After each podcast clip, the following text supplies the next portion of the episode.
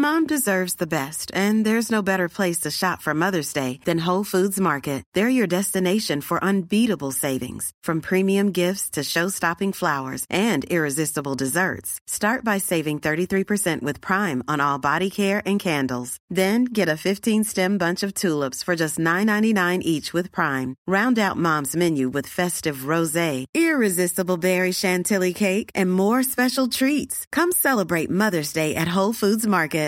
Quality sleep is essential. That's why the Sleep Number Smart Bed is designed for your ever evolving sleep needs. Need a bed that's firmer or softer on either side? Helps you sleep at a comfortable temperature? Sleep Number Smart Beds let you individualize your comfort so you sleep better together. JD Power ranks Sleep Number number 1 in customer satisfaction with mattresses purchased in-store. And now save 40% on the Sleep Number limited edition Smart Bed for a limited time. For JD Power 2023 award information, visit jdpower.com/awards. Only at Sleep Number stores or sleepnumber.com.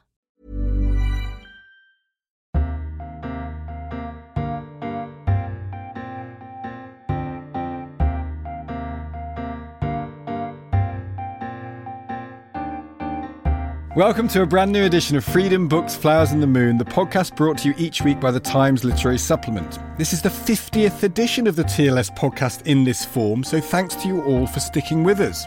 My name is Stig Abell, the editor of the TLS. Thea Lenarduzzi is scandalously absent today. Regular listeners will know that Thea is almost maniacal in her desire to take holidays involving walking and cheese, I imagine. So she's buggered off on holiday. We wish her well, kind of, and hope that on her return she will not peremptorily call a general election. Standing in for Thea and keeping the Northern account tokenistically high is our arts editor, the left leaning indie pop star, Lucy Dallas. Welcome, Lucy. Hello. Is that a fair description of you, the left leaning indie pop star? I give up. Yes, yes, Any- it's a very. I, That's exactly what I am, and no more. And no more or less. or less. Uh, do you have any strong views on walking or cheese? Not really. Would you like me to make some up? Yeah, I mean, I- if you- I'm you could quite keen on both. Do you? Do you like a not as much as Thea? No, would you go on holiday walking? Would anyone? I'd do a bit of walking. Do you? You got- I would countenance a bit of walking. You've got kids though, so there's only so far you can take a kid walking. Well, actually, they can walk further than me now. And Do they happily do it? If you said, "Let's go walking for," Happily is overstating Yeah. it, I think. yeah, Yeah. I, I, I took my kids cycling um, a couple of weeks ago, where we cycled for about five miles, and I thought it's lovely. It's sunny. It was a beautiful place. It was mm. flat. I thought this is lovely. When did the moaning start? I'd say around 300 yards in, and then continued for Yep. the remainder of it until we assuaged them with some form of Chocolate. chocolate stroke ice cream at the end of it. Yeah.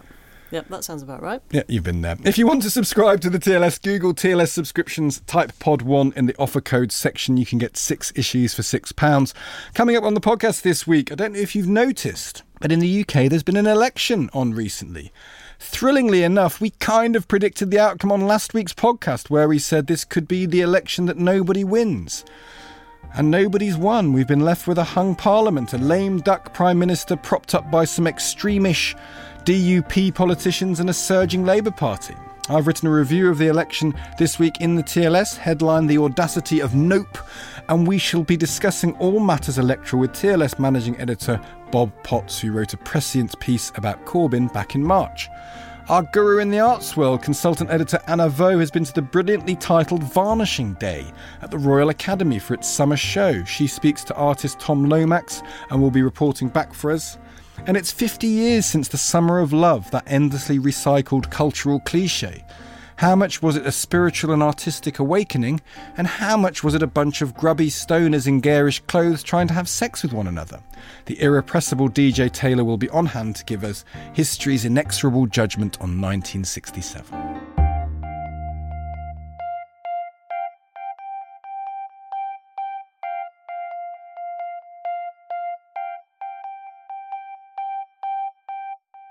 So, we've had the election that nobody won. Most of all, an electorate that is now condemned to an incredibly fragile Tory government, propped up by the DUP, a group of Irish politicians scarcely on the mainstream radar until now, but already notorious for antediluvian views on abortion and same sex marriage. The closest to a winner in all this is not, of course, Theresa May, who remains as our Prime Minister, but her opponent, Jeremy Corbyn.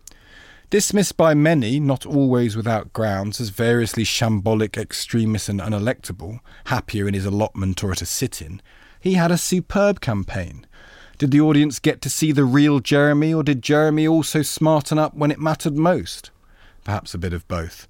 So, what now for Britain, for Brexit, for the Tories, and for Labour?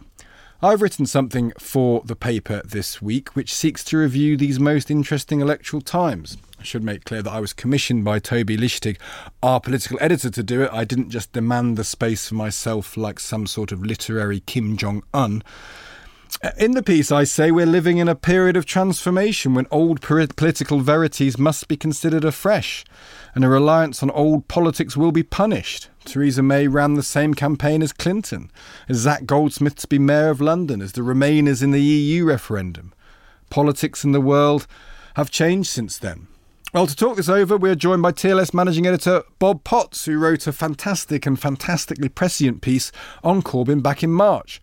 Indeed, both Lucy and Bob are two of the people with whom I have the most fun political chats on a daily basis in the TLS offices. Welcome to you, Bob. Thank you. I've got a very difficult question for you, Stig, Go on, about then. this. So you predicted on the podcast last week more or less what would happen, and that nobody of. would win. So I'd like to ask you, just how right were you? Yeah. A- and the reason I was slightly right, although I got swung in the way that I think a lot of us did by political journalists and indeed politicians telling us that there was going to be a vast Tory majority, was A, talking to people like Bob, who was constantly saying to me, people see more of Corbyn the more they like him. Mm. And also, I have this radio show on a Sunday where we talk about politics all the time, and the number of people calling in saying, I'm switching from Tories, this campaign by May has been a catastrophe. I'm thinking of Corbyn again. And I think that was the one thing that, that changed. I, I think this is probably, and if you agree with this, Bob, this was what, that rare thing in an election where the campaign actually really mattered. I think up to the campaign, there was a certain view that this was going to be a coronation, and the campaign changed people's minds. I think very much so, and I think one of the reasons for that was the impartiality rules that come into play once the election was called. You did get to see him, and he speaks fairly intelligently with context, quite reasonably, and then is contrasted quite starkly with the way he had previously been mediated for two years by his critics. And I think at that point, when people see that complete dissonance between what they've been told and what they're experiencing, they ceased to trust the detractors and began to warm to the underdog. But also, he starkly contrasted, I think, with Theresa May. So this was a guy who was comfortable in his own skin, who could handle a bit of banter and a bit of to and fro, contrasted with this woman who literally could not answer a single question. She And- got very rattled, didn't she? As soon as, just as soon not as she got any not opposition. human. Someone quite early on and quite cruelly but accurately said she would fail the Turing test. That Yeah. she uh, couldn't actually prove that she was human. Um, the Maybots, that was the other phrase that really stuck. It was. well, it the was stru- naughty. The, the, what's the naughtiest thing you ever did? And she went, "Oh, uh, I once ran through a field of wheat," and it just became. At what point did the Tories think that was going to be a, a sort of How did they option? not know how bad a campaigner she was going to be? I know that she wasn't tested in the leadership contest because that did turn into a coronation, but she's been around for a while. Have they? Did they really have no idea that she was going to perform that badly? And also, do you think it was because she wasn't entirely convinced by the manifesto either, or or maybe not up to speed on it because the whole U-turns business? You look at it another way. I think if she'd have just done a very straight manifesto, platitudinous in the way that she's clearly very comfortable with, but completely policy free, I think we're looking at a greater likelihood of a Tory majority now. She ended up trying to expose her thinking, and because she had no flexibility or capacity to defend anything or to seem rational or human or be good at arguments, that manifesto being slightly tricksy completely exposed her. But if it's her thinking, why can't she defend it? I mean, that's why that's why I'm saying I wondered if had she had it kind of thrown at her at the 23rd hour. If if that's really what she thinks, I don't understand why she couldn't defend it. I mean, she clearly couldn't. It was full also of some gratuitous uh, points like the fox hunting thing. Yeah, that for, was for, for whose odd. benefit was that? What possible Was that good for could the that Daily have done? Mail? Well, no, I don't think the Daily Hunting. Mail particularly care about. We actually talked about this on the podcast because we had Tom Holland on, and we couldn't work it out. Because if you like fox hunting, you're probably going to vote Tory anyway. Yeah. And if you don't like fox hunting, you're never going to vote for a party that considers it. It's not going to make you uh, endear them to, to, you at all, is it? And uh, then the other, the attacks on your base in, in terms of a confusing approach to their uh, evident dementia. And um, you, have actually alienated whole parts of your electorate that you really didn't need to go anywhere near. You just without didn't win- need to do any of without it. Without winning. Because, you know, even if we look at it fair, you know, I suppose, charitably, who's it going to attract? And, you know, the notion, I think, of trying to tax assets rather than income and say we've got you know people with houses worth a lot of money and there's a lot of young people who can't afford houses so redistributing the money in some way it's not the world's worst idea it's not even particularly a right wing idea but why get into it now and indeed you didn't so she alienated the the elderly and didn't appeal to the youth no. at all which Corbyn had Massively sown up. And why do you think he appeals to, to, to young people? Because on the face of it, he's also a man late in his years who's not particularly trendy. What what did he do? Do you think to, to appeal to the youth? I think he has a As very. not a young man yourself, you can, I, you can I, speak for the youth. Yes, it's, it's, tricky for me, isn't it? Yes, I'm a long way off. Um, very old, it has to be said. I imagine, uh, though it's a, an unfamiliar region for me, that the social media that uh, his campaign team handled so well for his uh, leadership election, um, I think they continued to use that very smartly.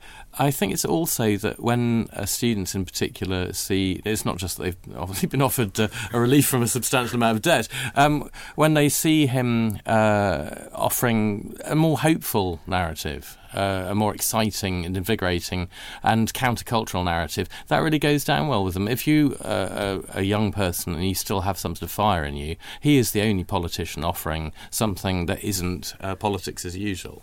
Yeah. And indeed, pre planned you know that's the other thing. It's it's that sort of sterility of traditional politics. This Lynton Crosby idea that if you repeat strong and stable 5472 yep. times it'll be heard by everyone in the country and they'll buy it. And that sterility really counted again and now they were a briefing at the weekend that she never liked it she didn't like strong and stable, which is ironic considering that's the one thing that will be slapped about her face for the rest of her political it's career. It sounds as if she didn't like any part of her manifesto or her campaign, and yet yes. there she and was, a helpless victim exactly. of. Uh, exactly. She was only the prime minister. But I think also he was at ease with it. Mm. He was almost visibly at ease with what he was saying. He's been saying it for a long time. Yeah. He seems to believe it. He's been consistent on it. They were also the uh, Labour Party were consistent on the fact that they said you could argue that the social media side was was run differently and the local parts were done differently, but we will run a positive campaign, and they did. They had ideas and they didn't attack individual figures. Yeah, and I think the genius, as you say, the genius about that is the attack dogs of the Tories, which are the, the printed press, are very visible and they're very open to criticism for it. I think the attack dogs of the Labour campaign are a little harder to spot. They are they are within social media, they're within the hyper partisan sites, some of which claim sort of proclaim themselves deliberately to be a left wing version of the Daily Mail, but they're not seen to be endorsed by the establishment. So he gets the best of both worlds, doesn't he? He gets a bit of an attack doggery, but he can also stand there and say, I'm talking about the things I believe in, and I'm not tainted by it. Yes, and, and the Tory campaign seemed to be wholly negative, which which sure, the Labour campaign negative. wasn't. I mean, it was it was mostly only negative. I mean, as you say in your piece, that actually this is this is not fear over hope. This is hope over fear, in a way that some of the some of the recent overturns have been. Exactly, and, and, and although it sounds strange in this context of Corbyn, but you know, Brexit was a hope over fear uh, notion in some ways. Trump was a kind of hope over fear in some ways. It was change. It was about not change. accepting. I, I don't know about hope, status. but change. But I, yeah. I, it doesn't feel right because in some ways it's negative. But I guess my point is it's about. Both of those campaigns also had a healthy dose of xenophobia attached to them. Yeah, that's, that's the important. Which is the one thing that Corbyn yeah. Corbyn didn't do. Didn't, didn't do no, it and never would do, and it could have counted against him, but it didn't. So did uh, he win, Bob? In in your view, did Labour win this election? Um, well, obviously not in terms of being able to form a government, but um, as, as people are pointing out. But yes, I think in every other sense, because he not only exceeded, massively exceeded all expectations, but in effect, he has completely disabled the Tory government. We are going to see possibly the end of austerity. We're going to see a different approach to Brexit. See, I'd, I'd, like to come back to this. I don't. I don't think we will see a different approach to Brexit. It'll be interesting to see how it plays out because they, they seem crippled at the moment. It's yeah. very hard for them to get a Queen's speech going at the moment because um, of the races and the goats. It is yeah. hard. The no, goat turns out to be a complete lie, doesn't it? And in terms of the momentum for the next election, the trajectory for Labour is very very clear. It's up, up, up, yeah. and you can see what's happening to Tory support they are not going to look good over this period. I can't see them immediately being able to recover from what he's done to them. And actually, if he'd won the election, some of the problems that Theresa May now will face would he'd have to face and not necessarily be in a great position because Brexit is the great problem of the age. And say he'd won a small majority, it would be a problem that he would struggle to deal with as well. This is almost the perfect result in that there can be a period in which the Tories seem yet more fallible and an, and they, this government will can't last 5 years. So when the government does fall, he'll be in a place to take advantage of it. I agree with that. I agree with that completely. It's amazing that the party was able to get this far from, from where they'd been. It's the biggest jump in the popular vote for a party since Clem Attlee. Yeah, think. yeah, nine percent. So um, it's a really, really good result. But yes, just to fall short because a slim majority, he wouldn't be able to get anything done, and he's campaigning on a fairly radical. Uh, prospectus, it would be disappointing. It would be disappointing. It would be constantly besieged and beset. So um, waiting now for another big push and getting a decent majority that would that would make a difference. Because the thing about Brexit, I think, is interesting because everyone's now trying to work out what it means for Brexit. And I spoke to Gina Miller, and she said we're now going to get much more cross-party conversation, and therefore Brexit will be softer. But I think the counter argument to that is both parties. Such as they talked about Brexit, which they didn't really want to do very much. We're talking about not being in the single market, um, not having freedom of movement. Both parties didn't want to annoy the UKIP voters who were going to uh, defect. And that's kind of still where we are. 83% of the population voted for two parties who more or less want a Brexit which doesn't have freedom of movement and doesn't have membership of the single market. So that doesn't feel like that's got softer, so does it? many conclusions Labour from that really 83% that, did because how many options did people have in the electorate? The, the fact is, if you're a, Yeah. a Remain voter, you quite possibly in that election aren't going to uh, vote on the basis of your passion for Remain. You're going to be voting on a lot of other issues. Exactly. And so naturally you have to end up voting for a party that's committed to Brexit. But I, I don't think it necessarily means that you've ceased to care. It's just you didn't care about it as viciously and passionately as the other side. But just from a manifesto, the reason why I say about Labour, Labour manifesto is relatively clear on freedom of movement and, and, and single market. It was relatively robust on the subject, and very and John McDonnell, when interviewed, was keen to hold a line because whether this analysis is right or wrong, I suspect it was right. Was UKIP was all going to go Tory because of how soft Corbyn was on immigration. That was the thing we were told. In fact, by being toughish sounding on Brexit but not going into the detail, they're able to say to UKIP Labour leaning people, you can come back to us with, with safety because your Brexit isn't being compromised. And And the whip on Article uh, 50, that was, uh, as uh, Luke Akehurst, I think, said recently, in retrospect, that was a strategic masterstroke. Didn't feel like it at the time. No. He got a lot of drip for it, but I mean, having having said that, you say that you know it's it's good for in terms of party politics. It may be better for the Labour Party um, to not get in and to get in, um, eh, you know, with a bigger majority next time, and to leave a kind of weak Tory government negotiating Brexit. But that means you have a weak Tory government Oh, yes. negotiating Brexit. That's the problem. it's not good for the country. I, mean, No. I, I think that. uh, in, a, in a I think- general way. I think that's very. I I think this is a. I think this already talks about the election that everybody loses, because Corbyn has lost technically, although I think the moral victory is unquestionably his. The Tories have lost hugely badly. The mm. SNP mm. have been really badly damaged. Scottish way, though, they Independent is ki- Scottish Independence is kind of dead as an Yes. issue But for they them. couldn't go anywhere but down though. Yes, They couldn't, but they, went lost a third of their. They lost a third of their their seats, and if They they could have lost they more. could have lost mm, more. Lib Dems did nothing based on this whole Remain uh, mirage, That's- and UKIP will no longer exist. The Liberal Democrat failure is the most striking thing for me because a couple of months ago I would have said surely they were going to be the beneficiaries here. From everything we were told about how unelectable Corbyn was, but how repulsive to some people And the all the Tory Brexit Remainers, you'd have thought all the surely, Remainers might yes, they vote have, Dem. but it didn't happen. But there weren't enough. I don't think there were enough. There weren't enough seats where they would have made a difference. Mm. Even even had you know their biggest vote gone out, I think people felt that that wouldn't have made enough of a difference. And actually, people were so frightened of May that a lot of people, I know a lot of Labour people who said six months ago, I'm never voting for Corbyn. Yeah. And a month ago said, I'm voting did. for Corbyn Yeah. because I want to, Yeah. to make a statement here about how I've been taken for granted. And that's May's problem, which she clearly didn't recognise at the time, was people were affronted by this campaign and by this manifesto. People actually thought, I can't Yes. allow you to make this level of assumption about me and my life.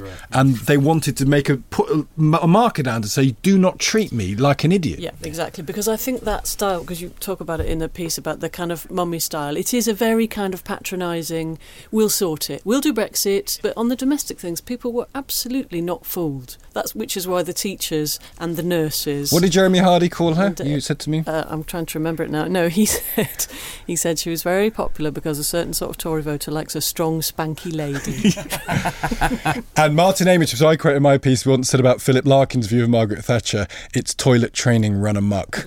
and it's that same notion, but that mumsiness, and she's not Thatcher. I mean, that's the, we have to leave it here. But the one thing, Bob, because you, you know, around in the 80s when Thatcher decimated the, the, the, the, the hard left, the, the strong left in this country, Theresa May, May is not Thatcher. No, not in any respect, I don't think. And the result is not going to be the same, is it? Uh, no, it seems not. Bob Potts, thank you very much indeed.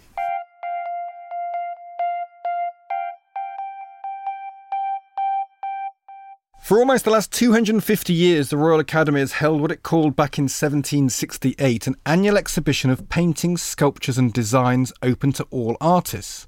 It now forms the largest open submission exhibition in the world, and this year will hang over 1,200 works by a variety of well known and unknown artists over a period of eight days. Our art guru Anna Vaux went to see it and spoke to sculptor painter Tom Lomax. She was visiting on something called Varnishing Day, a new one on me, and handily enough started by finding out just what the day involved. Well, historically, it's the day when uh, the artists, the academicians, used to come and finish their work, or they could touch it up, add things to it, just uh, make it sit into the environment. You know, there's that famous um, story of Turner. He came in and saw his painting on the wall, and everyone said, "No, it's too garish, it's too bright," and everything. And he just mixed up a pile of lamp black on his palette and just rubbed it all over the painting. And everybody stood back and said, "My God, what a fantastic painting!" So it has that kind of mystical sense to it, the day where people would adjust their work to fit in with everything else around, or to give it that lift where they would beat the competition. Process like of submitting your submitting work? is uh, submitting is I think there's two things in life that are traumatic. One is moving house, which I've never done, and two is submitting to the Royal Academy, which I've done on many occasions and been successful the majority of times. But there are those when those, those occasions when you you don't get in, and you know you hate everybody for a year till you do get it, till the year you do get in. So it, it can be very traumatic because there are stages you have to go through. The, the, well, I, when I say that, certain artists um, they get invited, and whoever's uh, coordinating the show uh, that particular year, or there may be an agreement among academicians. No one's ever. It's one of those secrets, you know. I think. And what they will do is certain artists will bring invite certain other artists to contribute to their rooms because as we walk around you'll see that each room has been if you like presented by a different artist or a different academician and they, then the coordinators uh, go around and they you know discuss it and pull the whole exhibition together so when you're actually submitting uh, you go through these three stages. One stage is to put the work in. The second stage is it gets through that, and you then are reviewed again. And you, even then, the work comes into the um, into the gallery, and it can be lying around. And there's this famous um, uh, kind of adage, which is show, uh, selected but not hung. You know, and that is, and sometimes that can be selected, not hung, right at the last minute. You know, so you feel as though you're in there with a chance, and you don't get in, and that's the And saddest would you, occasion. Would you know that before varnishing day? Well, what's, what's, what's interesting about it is uh, to prolong the pain, the, the Academy keeps sending you letters.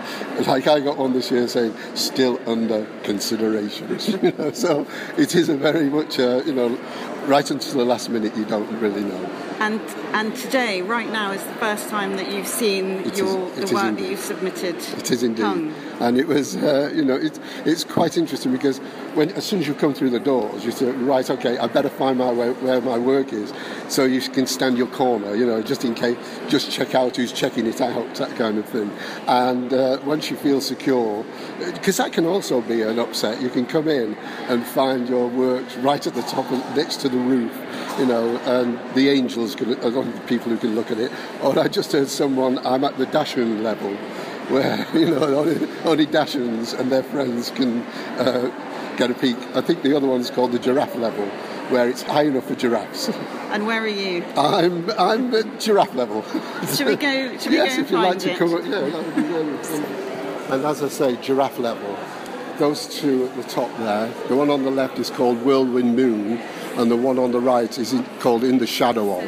I think you need to explain that um, none of these pictures, none of the work in the show is um, titled or named. It just has a number. A number by it, In fact, yes. nobody, unless they know that's your work, nobody looking at it At this stage, At this at this stage, stage. until they've checked it in the. And to the in book, apparently the books are about to arrive, but everything's late this year. When we arrive, oh look, there's a cherry picker. uh, there's still, there's that, and in a sense, that's reminiscent of the early varnishing days. Instead of the artist being here, the hanger's here, and that you know things get moved around and chopped about. But yes, to go back to that, we've heard on three different uh, occasions this morning that the books are on their way. And these books are very interesting. That it, they are just pure factual books, numbers, names, And prices. and price. Oh my, my God, I forgot about that. prices. So that's why we're here. That's why we're here. Because everything is everything is for sale. Everything is for sale. Well, I think most things are for sale. I think some of the visiting artists, they may not be for sale. So I think, yes, I think you should explain to the listeners what your work involves because it's 3D printing. It- normally it's 3D printing, but these two prints are 2D prints. And uh, normally what I would do is I would enter 3D prints. They're objects that are drawn in the computer, then they're sent off to a bureau, and they actually print them in three dimensions. And I've been trying to do a lot of research into how you can make, put colour in this, into this process. And it's rekindled my love of colour, and that's why these prints are coming out now are, more colourful in that sense. Are there particular artists that you you are pleased to be in the company of? Oh, I, well, a couple of years ago, I was in the company of Kiefer. No one could, uh, no one could resist that, could they? I was next door, round the corner, but next door. You know, so it was that was a wonderful experience, and especially in that time, I was showing 3D prints, and it the juxtaposition I thought was very interesting for me because here was someone who was making paintings that were almost three-dimensional, and then I was I, I was making 3D sculptures that were very colourful. You know, so that juxtaposition I found quite interesting. You're you're very dependent upon the sensitivities of the hanging committee. Yes, and that you have you have little control over. You know, you, uh, you know, you turn up, and as I say, you come in and stand your corner because you it's make or break at that point. You know, they. I think they've done a particularly good job this year. You know, I mean, I, I'm quite impressed going around the whole show. There's, you know, there's space around things. They're allowed, things are allowed to breathe. The works are complementary, uh, but discussive. You know, as they as you look at one piece to another, you can see some kind of conversations going on, and I really enjoy that too. You get a sense of when you're walking around that all these works they want to be here. You know, they're put, they're put in by people, they are selected by people who want this to happen. You know. Okay, there are disappointments, but uh, in the main, you know, you feel it's a celebration of what's going on in the country around. Anna Vaux and Tom Lomax at the Royal Academy's summer exhibition. Anna is in the studio with Lucy and me now. Anna, this is a very, very big exhibition. Does it have a sort of central narrative or anything? Is there anything you can sort of compress it down to? Uh, well, I think it reflects each year uh, they have a different hanging committee, a different overall coordinator. Each year it will reflect the aims and ambitions of that coordinator as well as the personality of that coordinator. Ah, And what is the personality of this one? So uh, this year we have Eileen Cooper, who is the first ever female keeper, Royal Academy keeper. It sounds like something from Harry Potter. I knew. Do you know what? Do you know what, Lucy? I knew you were about to bring a Harry Potter metaphor into just- this. As it you started does. speaking, Is I knew like the? Hogwarts was Or- making an, an ill-deserved entry into our conversation. Don't worry, you can edit it out. No, I'm we'll leave so it in. sorry. Go on. of the Royal Academy's schools. And this is a, you know, everything is up for sale in this show. Or Ah. not everything, but most of the things are up for sale. It makes a huge amount of money for the Royal Academy schools. So half the money goes to the artists and the other half goes to the schools. So tell us about the Um, personality of this keeper. She's worked hard to bring a lot of women into this year's show. Okay. and to broaden its reach to include people from other countries. So it's much more international. So they're embracing diversity in They are 2017. absolutely well embracing them. diversity. 249 and and, years after um, There we beginning. go. that is very tangible. Each room is hung by a different artist, Okay. and my favourite room is hung by Yinka Shonibare, who is London-born. Lucy but- nodded intelligently there. I know. I But- That's because I actually do know who that is. So go on, tell for, for those of us, not including me, who don't know about that artist, tell us. um, uh, and grew up in Nigeria and then came back to art school in London. And he's known for his um, batik fabrics. And we're greeted in the courtyard of this year's show with one of his sculptures, which is a large wind sculpture. It's actually made out of fiberglass, but it looks like it's cloth flying in the in the breeze in the wind. And his room is it's really full of humanity. You, it's just immediately apparent that the m- mixture of materials, the kind of work that is in there. So And who goes to this? I'm interested in this. Is this a, is this a big money maker for the academy from a sort of admissions as well as selling the paintings or selling the artwork or is it? I mean, is this a popular thing that people go to it's hugely popular. And it turns out that there are an awful lot of people who want to buy art once a year. And things range in price from £120 to many, many hundreds of thousands. Really? Do they really? I was, I was wondering because it sounded like, from what Tom Lomax said, it sounds a bit grueling. The whole process of submitting things. I think it is quite grueling, and I, it's it's definitely grueling for the committee. So they get about twelve thousand submissions. And can anyone submit? Yes, you have to pay twenty five pounds. Oh right, Really? okay. Oh, so they must Yeah. get some shockers. So And I they could, I could get submit some- something next year uh, if I give them twenty five pounds. You could, Excellent. and then um, they shortlist about one in twelve. Oh, and it used to be that everybody brought in their work. You'd see lines, lines. go. brought But now, but now it's it's done on the computer. People just send in Some their pictures. images. Have you ever bought anything from her? No, For 100, I was interested, because for 120 pounds, people who buy people I might have had 120 pounds once. Yeah. No, Yeah, the things yeah. I always want are really, really expensive. are that crazy And it's got expensive. very Um, expensive taste. Yes. Do you think it's a different experience when you go to an exhibition where the art is on sale? Does that feel different in any anywhere? I'm interested by that. 'cause most exhibitions you go to, it doesn't feel like the art is available, and very most often isn't available, is it? But this actually is. It- This has, this has a sort of Well, commercial a purpose. yes, it has a uh, a shopping aspect to it, and do you think people are there sort of sizing stuff up and thinking that would that would look good in the yes, I dining do. room? Really? Yeah, That's kind of extra. is that not kind of extra? Am I? Does that not feel strange, Lucy? that Well, I think it, no, I think it's interesting, and it's interesting. What I was wondering how much it was about, like Tom Lomax was saying, how much it's about money, how much it's about oh how beautiful, and I don't know whether I like this, and then how much of it is just kind of about commerce and money and it probably is hugely about money. Um, and uh, some an insider tells me that they do often discuss whether or not they should continue doing the the summer show. And I think as long as it continues to make a lot of money, Really? they will They'll do continue it, to do yeah. it. Because presumably Yeah. it doesn't have an, a, an arcing narrative in the way that exhibitions often do, where there's there, there's a, some sort of story being told. It's just a series of rooms by a series of disparate artists who are all seeking to, to sell their stuff. So it's kind of, I mean, it's kind of sort of an attic sort of feel to it that it's that it's sort of lots of different disparate things. More or less, yes. I think it can't really take the temperature of, of what's happening in contemporary art. And it is less of an of a showcase for amateur artists than it used to be.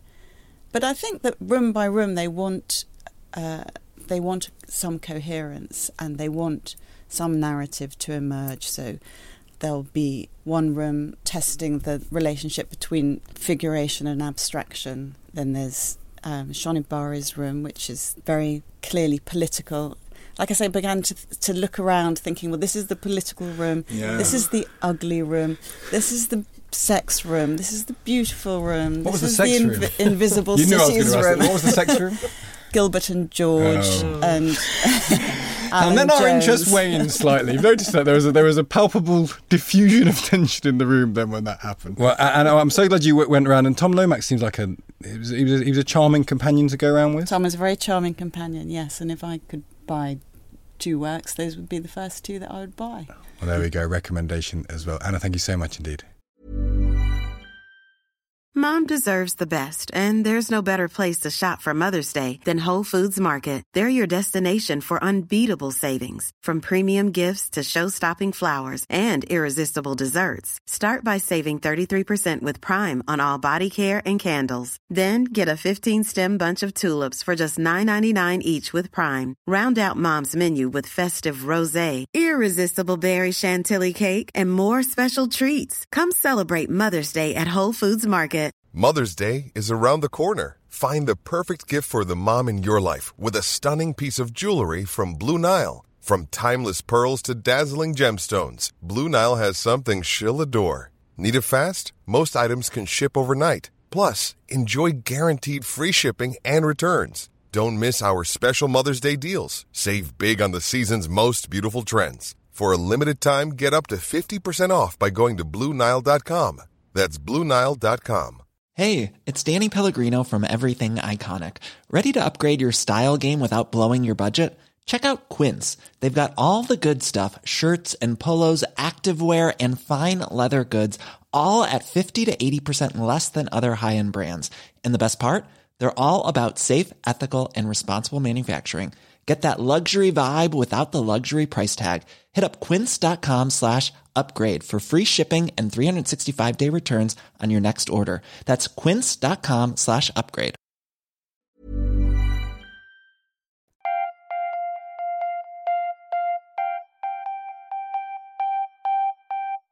Something we'll be hearing a lot about other than politics over the next few weeks, and more enjoyably, is the Summer of Love, which is now 50 years old.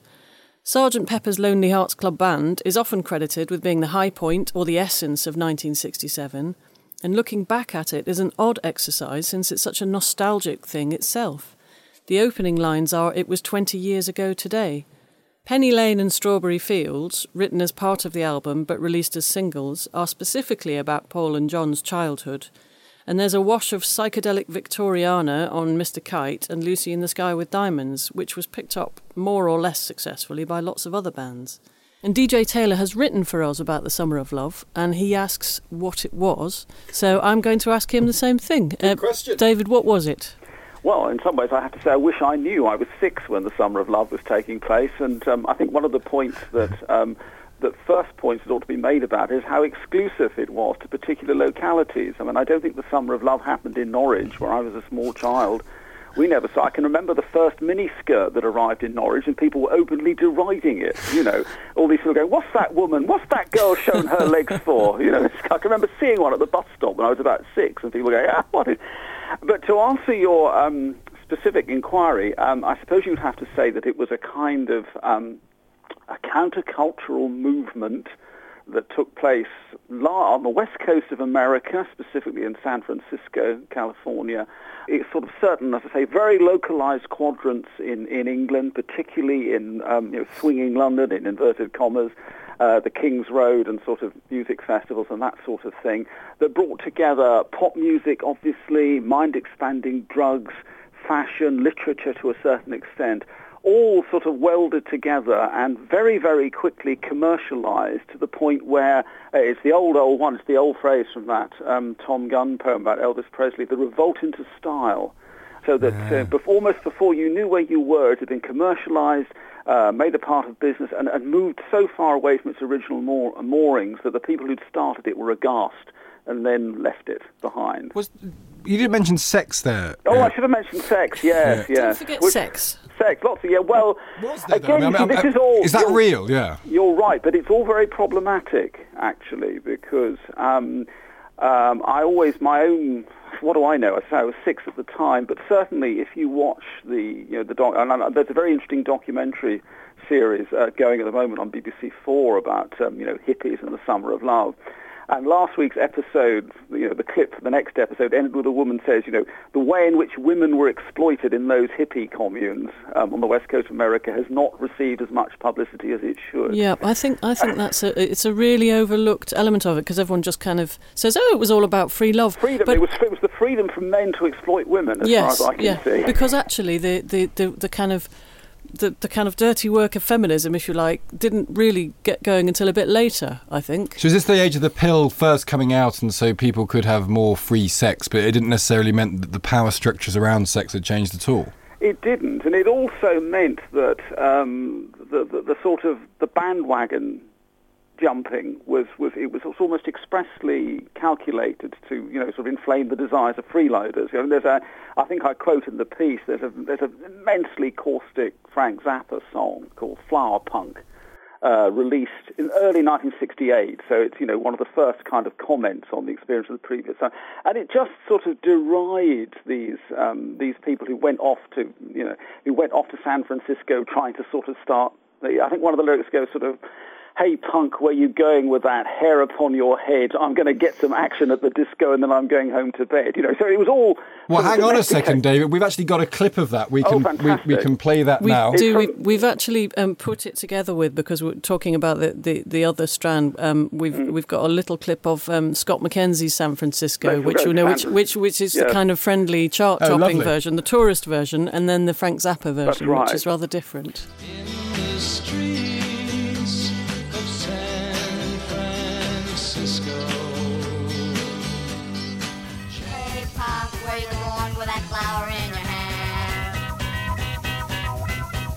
Well, up to Frisco to join a psychedelic.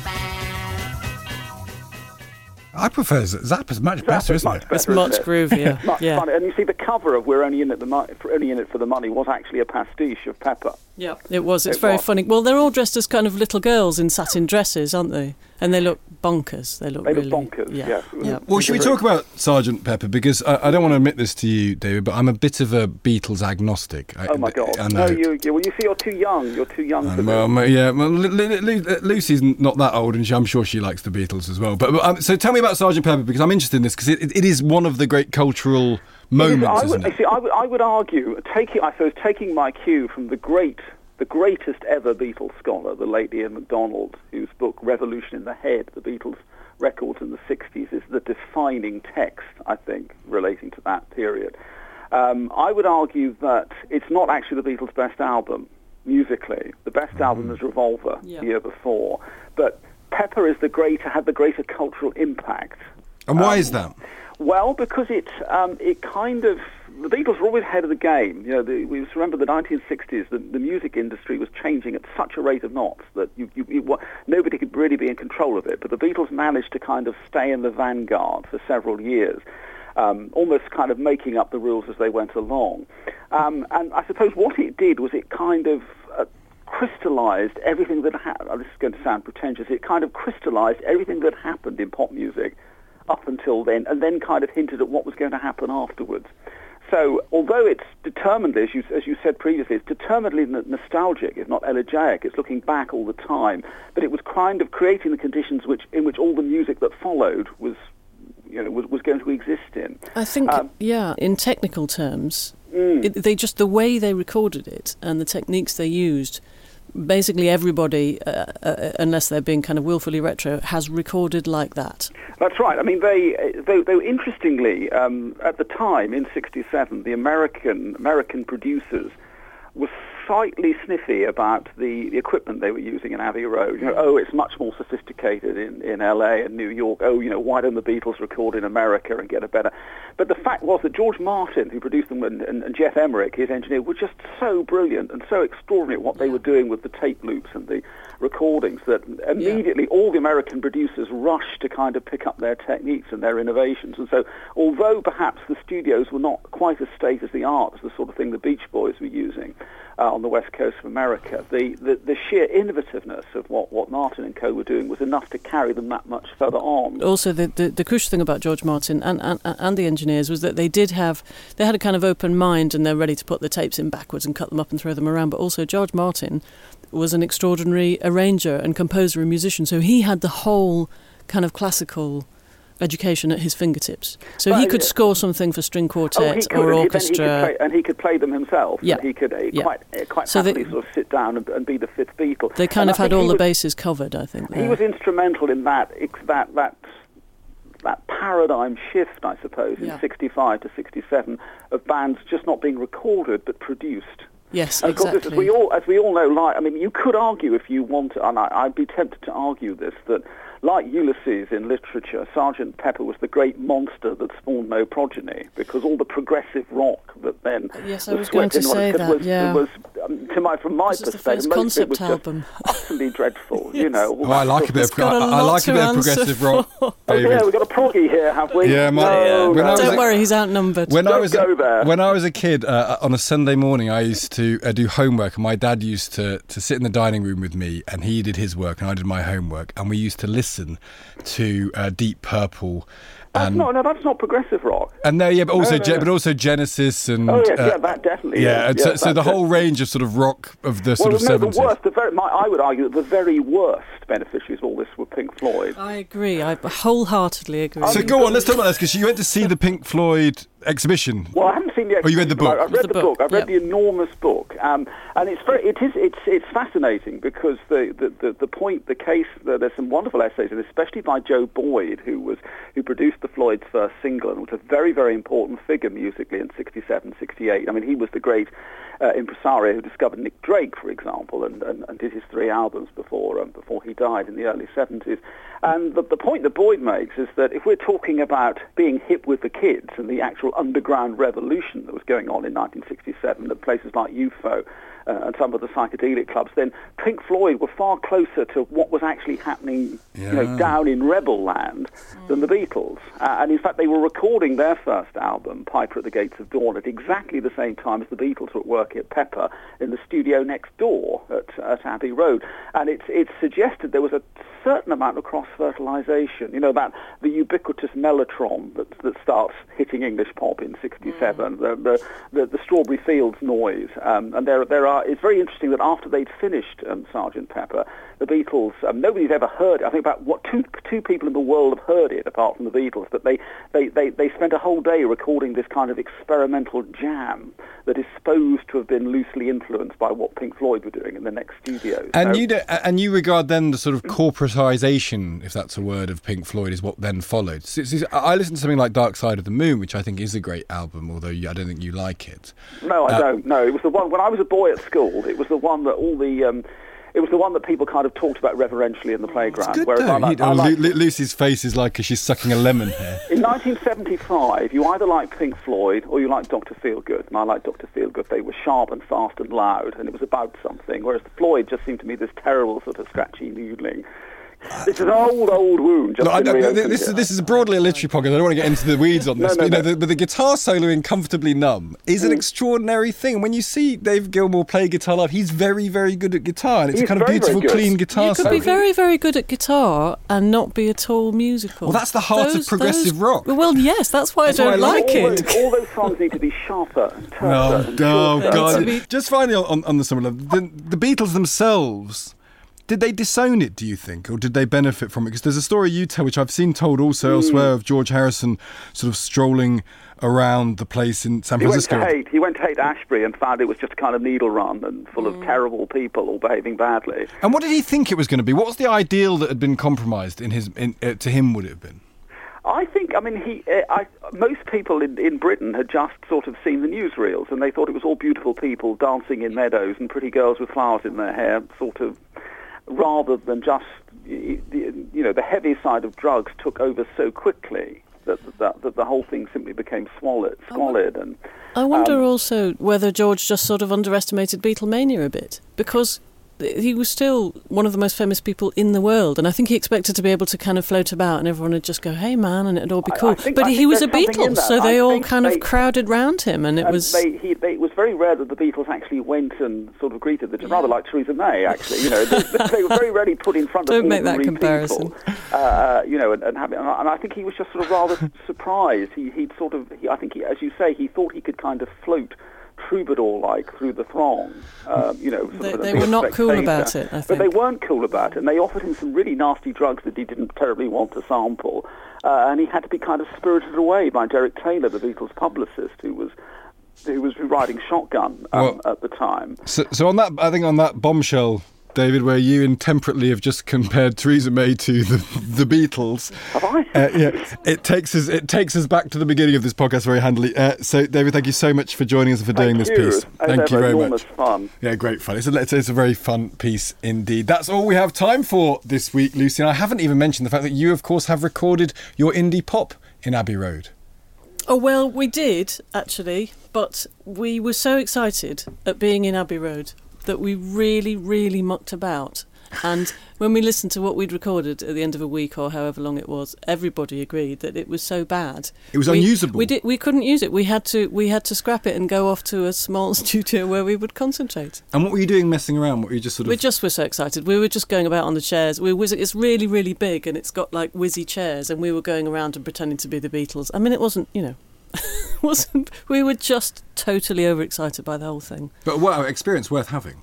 Absolutely, yeah, yeah. It was really it was really wonderful to be there. We just kept pretending to be the ghost of the Beatles and not singing properly and things like that. Not very grown up behaviour. And you never got a rec- recording out of it. Not that one. No. So your pop stardom has been useful there.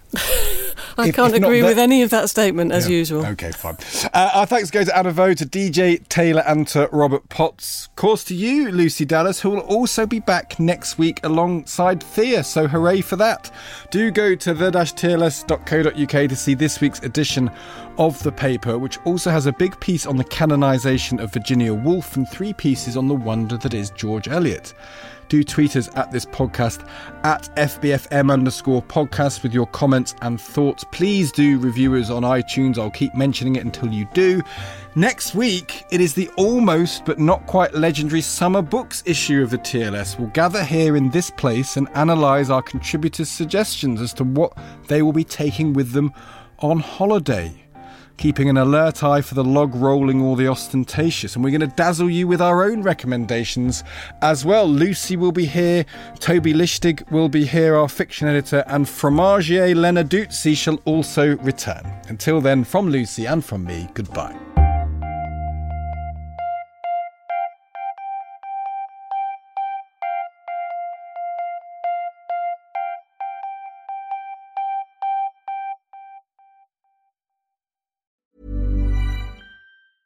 Mom deserves the best, and there's no better place to shop for Mother's Day than Whole Foods Market. They're your destination for unbeatable savings, from premium gifts to show-stopping flowers and irresistible desserts. Start by saving 33% with Prime on all body care and candles. Then get a 15-stem bunch of tulips for just $9.99 each with Prime. Round out Mom's menu with festive rosé, irresistible berry chantilly cake, and more special treats. Come celebrate Mother's Day at Whole Foods Market. A lot can happen in the next three years. Like a chatbot may be your new best friend. But what won't change? Needing health insurance. United Healthcare Tri Term Medical Plans are available for these changing times. Underwritten by Golden Rule Insurance Company, they offer budget friendly, flexible coverage for people who are in between jobs or missed open enrollment. The plans last nearly three years in some states, with access to a nationwide network of doctors and hospitals. So, for whatever tomorrow brings, United Healthcare Tri Term Medical Plans may be for you. Learn more at uh1.com.